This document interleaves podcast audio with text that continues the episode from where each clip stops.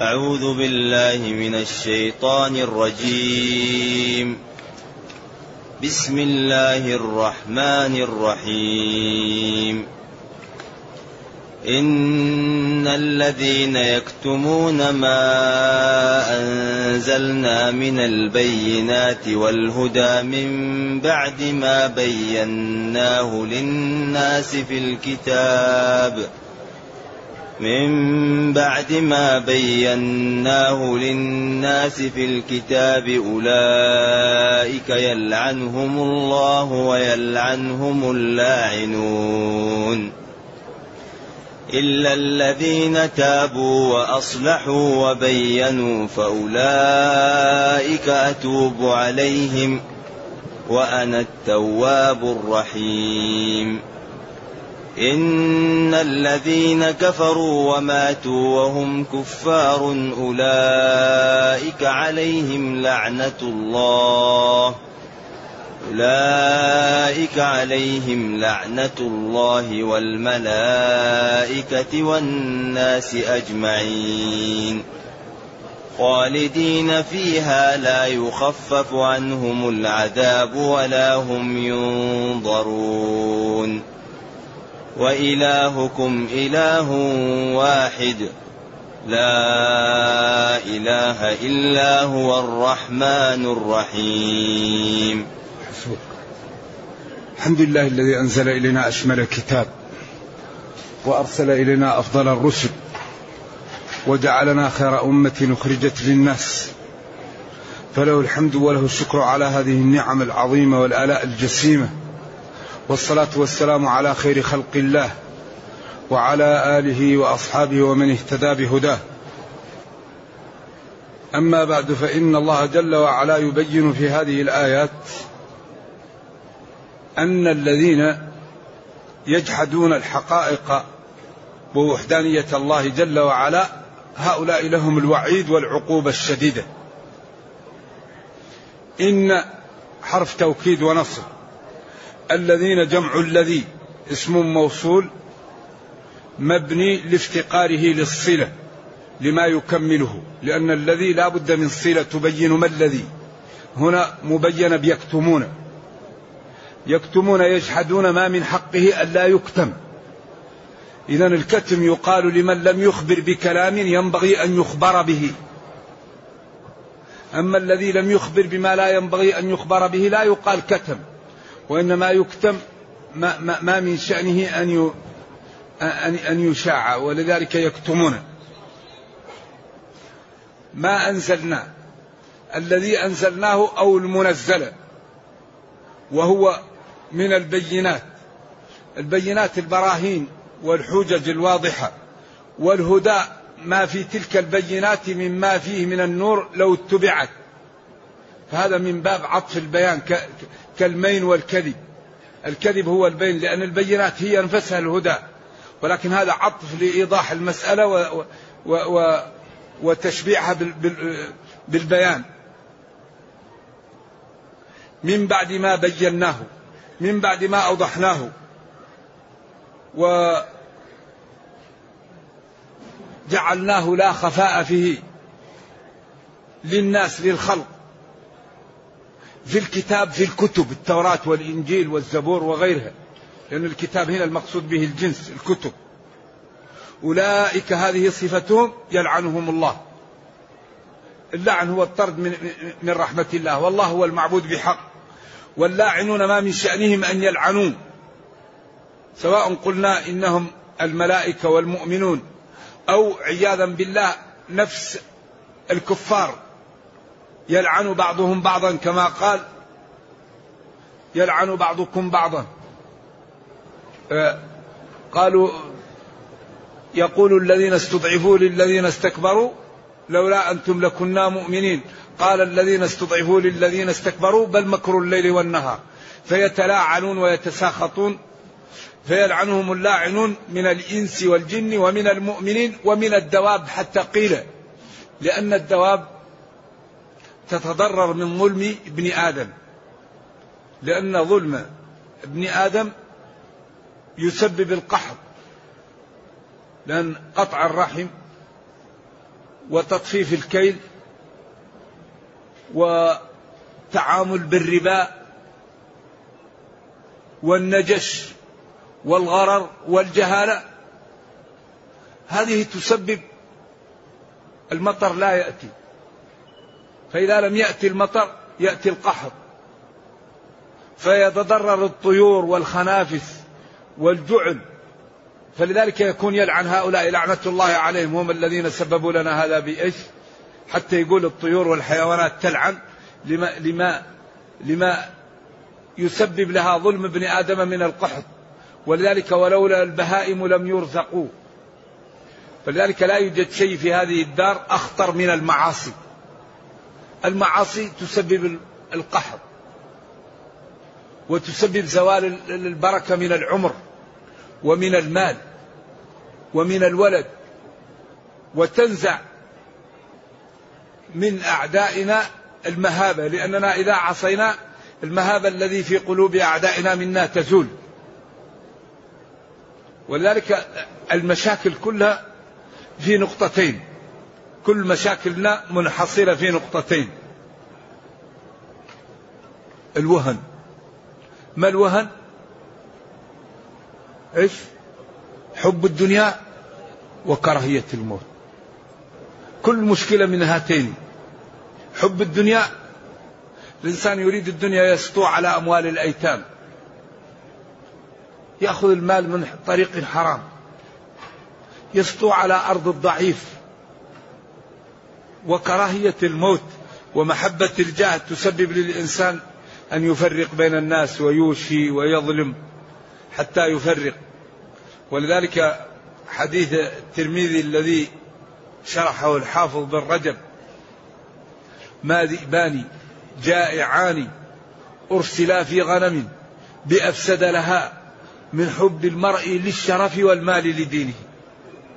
أي قضية الآن بين الناس سببها مال أو جاه تأملوا. في أي مشكلة عرفتموها في من تعرفون. لا بد أن يكون سببها مال أو جاه طيب ما الذي يعالج به هذا؟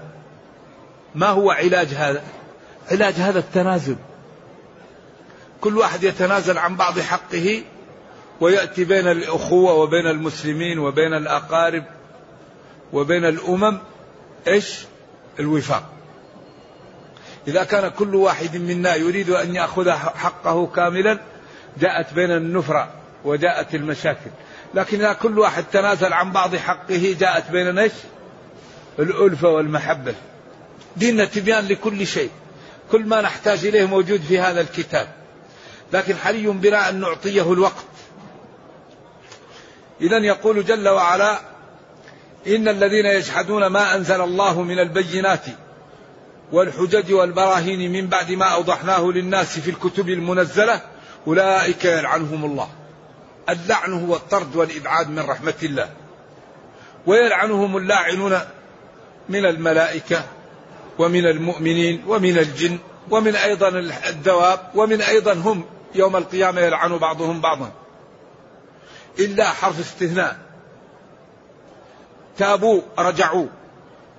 والتوبة الرجوع. تاب إذا رجع. وتوبة الإنسان أن يقلع عن الذنب وينوي ألا يعود. وإن استطاع أن يندم فليندم. وإن لم يستطع أن يندم لا يكلف الله نفسا إلا وسعها. لكن يستطيع أن يقلع عن الذنب وينوي أن لا يعود إليه. لكن إذا كان هذا الذنب أعاذنا الله وإياكم من الذنوب مما تغلغل في أعماق صدره ولم يستطع أن يندم منه. لا يكلف الله نفسا إلا وسعها. لكن من تمام التوبة أن يندم على الفعل. أيوة هذا من تمام التوبة. لكن إذا لم يستطع أن يندم هو لا يمكن أن يفعل. كذلك الإنسان إذا رمى الرمية وتاب بعدين هو لا يستطيع أن يرد الرمية وإنسان أعاذنا الله وإياكم من الضلال كان عنده عقيدة منحرفة وراح زرعها في آلاف الناس وبعدين تاب. لا يؤاخذ بذلك. من تاب بعد أن تعاطى السبب فقد أتى بما عليه وجب. السبب كأن يرمي أو كأن يقول بدعة أو ينشر ضلالة. فهذا إذا تاب الذي يستطيع أن يوصل من الناس ويقول له ترى ما قلت لك خطأ أو لا. والذي لا يقول خلاص أتى بما عليه وجب. ولذلك التوبة من فوائدها أنها تجب ما قبلها. إذا تاب العبد كل الذنوب تمحى حتى الكفر. ولذلك ينبغي للمسلم أن يكثر التوبة. كان يسمع للنبي صلى الله عليه وسلم في المجلس سبحانك اللهم رب اغفر لي.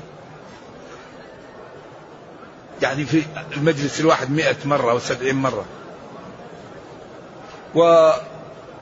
ونحن ركبت فينا الشهوة. الإنسان خلق ضعيفا وخلق لا يصبر. والمشاكل تأتيه من نقطتين من نقطة الشهوة والشبهة. الشهوة شهوة المال شهوة الطعام شهوة الجنس شهوة المحمدة. هذه مداخل يدخل منها الشيطان للإنسان ويأتي لكل واحد منا من الجهة التي يضعف منها.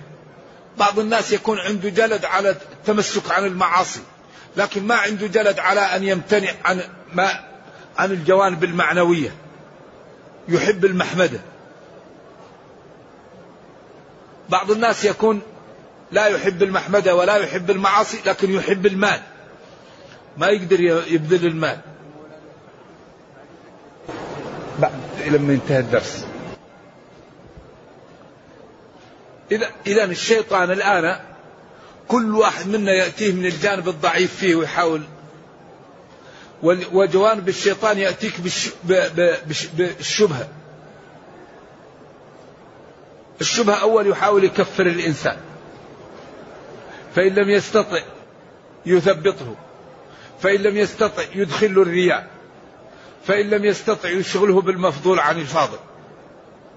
ولذلك قال فلآتينهم من بين أيديهم ومن خلفهم وعن أيمانهم وعن شمائلهم.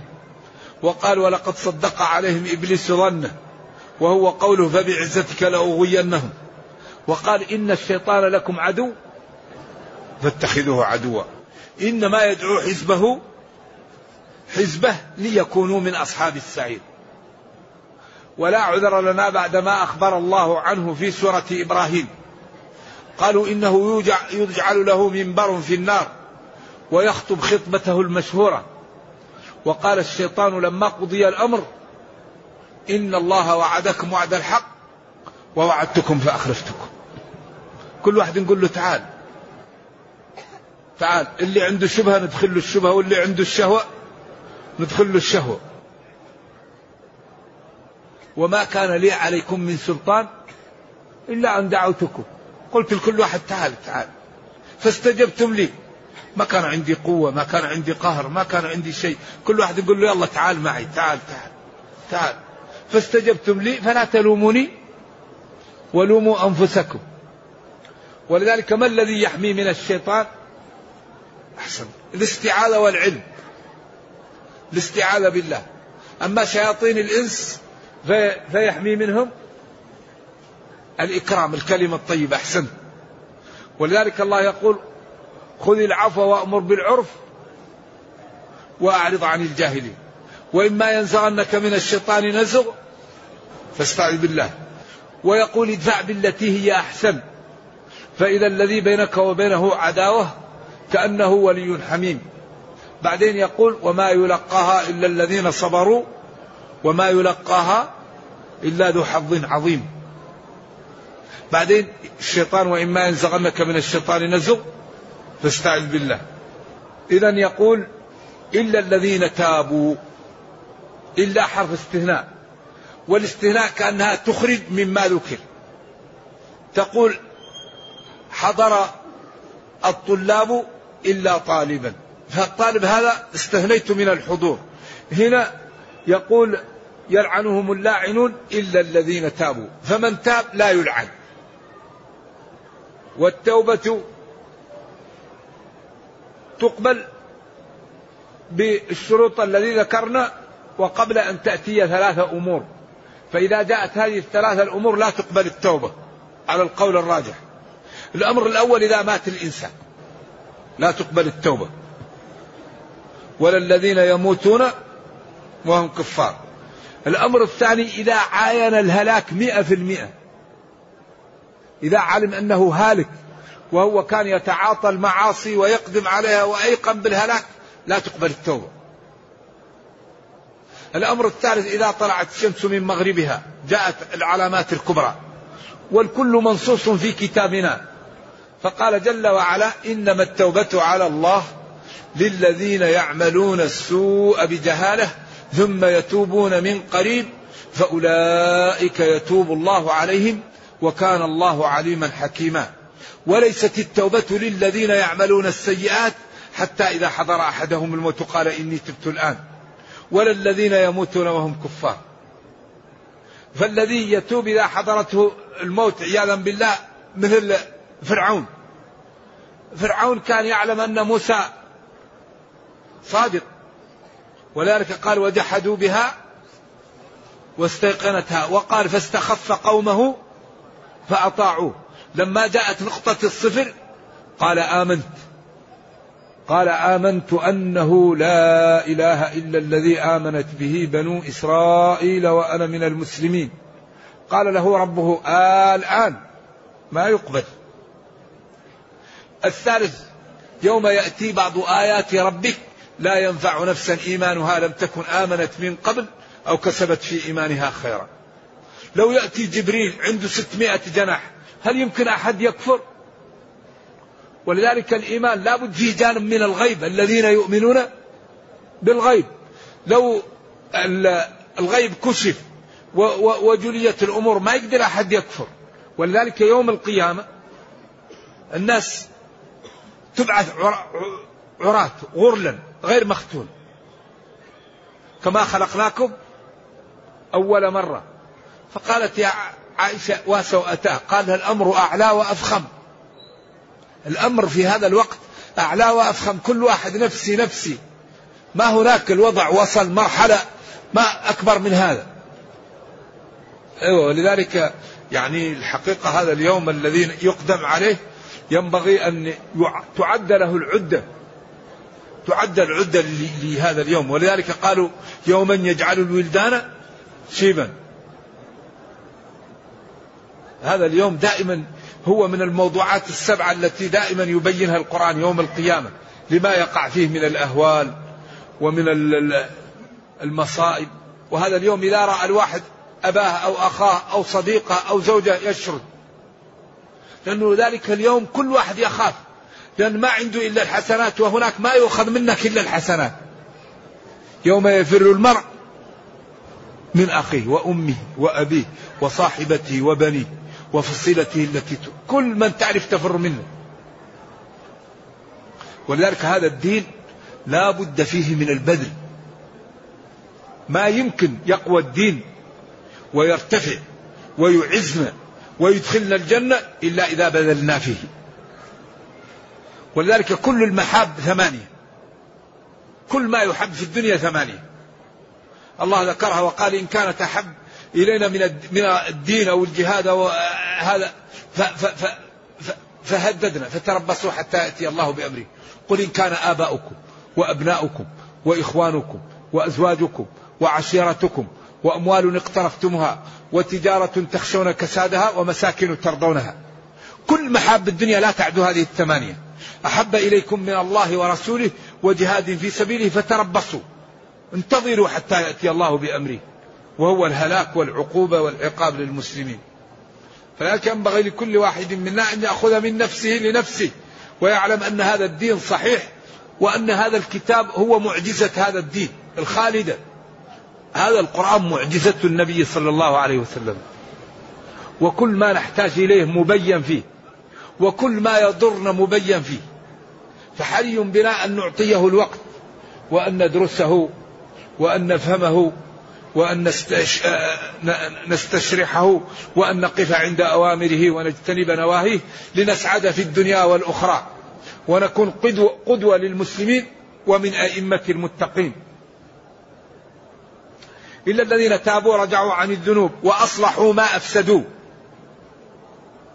لأن الإنسان إذا أفسد ينبغي أن يصلح. ما قام به من الإفساد يقوم به من الإصلاح. ما قام به من المعاصي يقوم بعده من الطاعات. وبينوا ما كتموا من الدين. إذا هذه مكملات التوبة. إذا تابوا رجعوا عما هم فيه. وذلك الرجوع يكون يكون بالإصلاح وممارسة الدين وبيان ما كانوا يكتمونه من صفة محمد وفي صدقه صلى الله عليه وسلم وفي أن هذا الدين دين صحيح. لذلك هذا الإسلام الآن أكبر مشكلة يواجهها أن المسلمين يحولون بينه وبين الكفار. أكبر مشكلة أن الكافر إذا درس عن الدين ورآه دينا يعني حري بأن يتبع يرى المسلمين يخالفونه فيكون ذلك سببا في صده. لأن الإسلام يقول لا تظلم ولا تكذب ولا تسرق ولا تزني ولا ترابي وتصدق وأنفق وأصلح وافعلوا الخير لعلكم تفلحون. فإذا قرأ عن هذا الدين قال ما أحسن هذا الدين وما أنجعه لحل مشاكل أهل الأرض. فإذا نظر إلى المسلمين وجد الربا وجد الرشوة وجد النجش والغرر والجهالة في البيوع. إذا يقول لو كان الدين حق لاتبعه أهله. إذا قال جل وعلا ربنا لا تجعلنا فتنة للذين كفروا. أي لا تجعل عملك فينا سببا في صد غير المسلمين عن الدخول في الإسلام. ولذلك ينبغي لنا الحقيقة أن نكون قدوة للآخرين في الدين. وجعلنا للمتقين إماما. المسلم يكون من أئمة المتقين. لا لا يأمر بما يخالف. ولا يعني ينسى نفسه من البر. وأنا أي الله جل وعلا لا غيري التواب كثير التوبة الرحيم بالمؤمنين خاصة في الدنيا والأخرى على القول الراجح. أتوب على كل خلق. قل يا عبادي الذين أسرفوا على أنفسهم لا تقنطوا من رحمة الله. إن الله يغفر الذنوب جميعا. إنه هو الغفور الرحيم. وأنيبوا إلى ربكم وأسلموا له من قبل أن يأتيكم العذاب ثم لا تنصروا. لذلك الحقيقة لا يعذب أحد إلا بعد قيام الحجة. الله لا يدخل أحد النار إلا بعد أن يقيم عليه الحجة رسلا مبشرين ومنذرين لئلا يكون للناس على الله حجة بعد الرسل. وما كنا معذبين حتى نبعث رسولا. وقال في حق أهل النار أعاذنا الله وإياكم منها كلما كلما تقتضي التكرار كلما ألقي فيها فوج فوج. سألهم خزنتها ألم يأتكم نذير؟ قالوا بلى قد جاءنا نذير. هنا محل إضمار أظهر لأن دخول النار خطير جدا. ما قال قالوا بلى جاءتنا. قالوا بلى قد جاءنا نذير لأنه ألم يأتيكم نذير. يكفي قالوا بلى جاءتنا. لكن موقف موقف خطير. فلذلك أظهر في وقت الإضمار لأن الموقف موقف حرج ألم يأتكم نذير؟ قالوا بلى. قد جاءنا نذير فكذبنا. ولا يهلك على الله إلا هالك. الحسنة بعشر أمثالها إلى سبعمائة حسنة. والصابرون يعطيهم الله أجرهم بغير حساب. والسيئة بواحدة. من جاء بالسيئة من جاء ومن جاء بالسيئة فلا يجزى إلا مثلها. فلذلك ينبغي الحقيقة أن نبادر وأن نكابد العمل للدين كما نكابد العمل للمال والأولاد. نحن الآن كل واحد منا يهتم بماله وولده. فإذا مرض الولد يذهب به إلى المستشفى. وإذا كان في سن المدرسة سجله في المدرسة. وإذا آلاه شخص يحاول أن يدفع عنه الأذية ويغضب عليه. وإذا كان عنده مال ينميه ويحفظه. طيب لماذا نحن لا نعامل الدين كما نعامل أموالنا وأولادنا؟ هل نحن نعامل الدين كما نعامل أموالنا وأولادنا؟ لو كان كل واحد منا يتعامل مع الدين كما يتعامل مع ماله وولده لارتفع الدين بنا. لكن الدين نجعله رتبة ثالثة دائما. والله يقول إنما أموالكم وأولادكم فتنة. والله عنده أجر عظيم. ما تجدون من المتاع في المال والولد أعظم منه ما عند الله من الأجر. لو اتقينا الله في المال والولد. إذا لا بد أن نعمل مع الدين كما نعمل مع أموالنا وأنفسنا. فنهتم به. ونتألم إذا أوذي. ونتألم إذا إذا تضرر. ونتألم إذا مرض. ونتألم إذا تسلط عليه.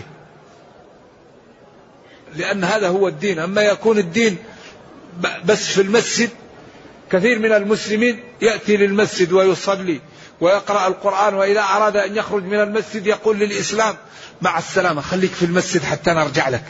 لأن الشوارع فيها وبعدين لا تطلع خليك في المسجد. هذا مشكل هذا. المسلم لا بد يلبس الدين. نظرة نظرة المسلم ونوم نوم المسلم ومشية مشية المسلم وسلام سلام المسلم وسفر سفر المسلم. المسلم لا بد أن يلبس الدين أن أن يعايش الدين. ما يكون الدين في المسجد بس هذا مشكل. إن الذين كفروا عياذا بالله تعالى وماتوا وهم كفار. أولئك عليهم لعنة الله والملائكة والناس أجمعين. دائما القرآن إذا ذكر المسلمين يذكر الكفار ويذكر مآلهم ولذلك قلنا إن القرآن دائما يتكلم عن سبع نقاط. لا ثامين لها. أغلب ما يأتي القرآن يعالج سبع أمور. الوعد والوعيد وهذا أكثر شيء فيه. التوحيد. النبوات. الميعاد. الأحكام. القصص. هذه السبعة تتخذ أشكال. لا يمكن تقرأ آية من القرآن إلا في الموضوعات السبع. وأكثر ما يأتي القرآن يقرر العقيدة. إن الذين كفروا الكفر هو الستر والجحود والتغطية. وماتوا وهم كفار. انتبهوا. وما وبقوا على الكفر حتى ماتوا. هؤلاء عياذا بالله يلعنهم الله. أولئك عليهم لعنة الله والملائكة والناس أجمعين. إذا اختلف العلماء قال هل يجوز أن يلعن الكافر؟ منهم من قال يجوز أن يلعن الكافر بغير عينه ومنهم من يقول لا الميت هو الذي إذا مات على الكفر يلعن أما ما دام حي فلا يلعن. ومنهم من قال اللعن لا لا يلزم لا يلزم أن يلعن. من أراد أن يلعن ومن أراد أن لا يلعن لأن الله لم يتعبدنا بلعن الكفار. ولكن هذا بين صفتهم. الذين كفروا وماتوا وهم كفار على الكفر هؤلاء يلعنهم الله ويلعنهم اللاعنون. هؤلاء عليهم لعنة الله والملائكة والناس أجمعين. لكن لاحظوا قول الله تعالى وماتوا وهم كفار. لأن الذي يموت على الكفر لا توبة له. من مات على الكفر انتهى من لا, لا يدخل الجنة ولا يتاب عليه ولا يخفف عنه العذاب عياذا بالله. كلما نضجت جلودهم بدلناهم جلودا غيرها. كلما خبت زدناهم سعيرا. نعم.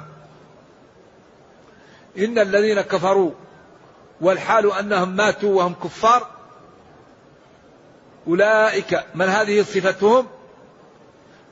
عليهم لعنة الله. أولئك عليهم. لعنة الله.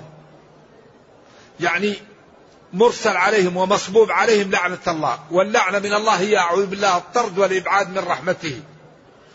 لعنوا طردوا وأبعدوا من رحمة الله. ويلعنهم اللاعنون يدعون عليهم باللعنة أبعدهم الله. عليهم لعنة الله وعليهم لعنة الملائكة وعليهم لعنة الناس أجمعين. الناس أجمعين هنا قيل منهم المقصود منهم المؤمنون. وقيل المقصود كل الناس بعضهم يلعن في الدنيا وبعضهم يلعن يوم القيامة لأنهم إذا رأوا هذا حتى هو يلعن نفسه عياذا بالله. خالدين فيها أي في هذه اللعنة أو في هذه النار. لا يخفف عنهم العذاب. لا يخفف عنهم ولا هم ينظرون يمهلون لي ليستريحوا. وإنما العذاب ألوان كل ما جاء لون يجي لون وكل ما رأى لون يقول هذا أشد من هذا. ولا ينتظر به أيضا ولا يخفف عنهم العذاب ولا هم ينظرون. نرجو الله السلامة والعافية. ثم بعد هذا بين صفته ووحدانيته على أنهم قالوا صف لنا ربك أو على أن هذا برهان. على قدرته وأنه ما أخبر به من عقوبته للمجرمين وإكرامه للمتقين قادر عليه بقوله جل وعلا وإلهكم إله واحد لا إله إلا هو الرحمن الرحيم. إلهكم. الإله هو المعبود بحق. أي أيوة ومعبودكم الحق؟ إله واحد. لا شريك له. لا في ربوبيته.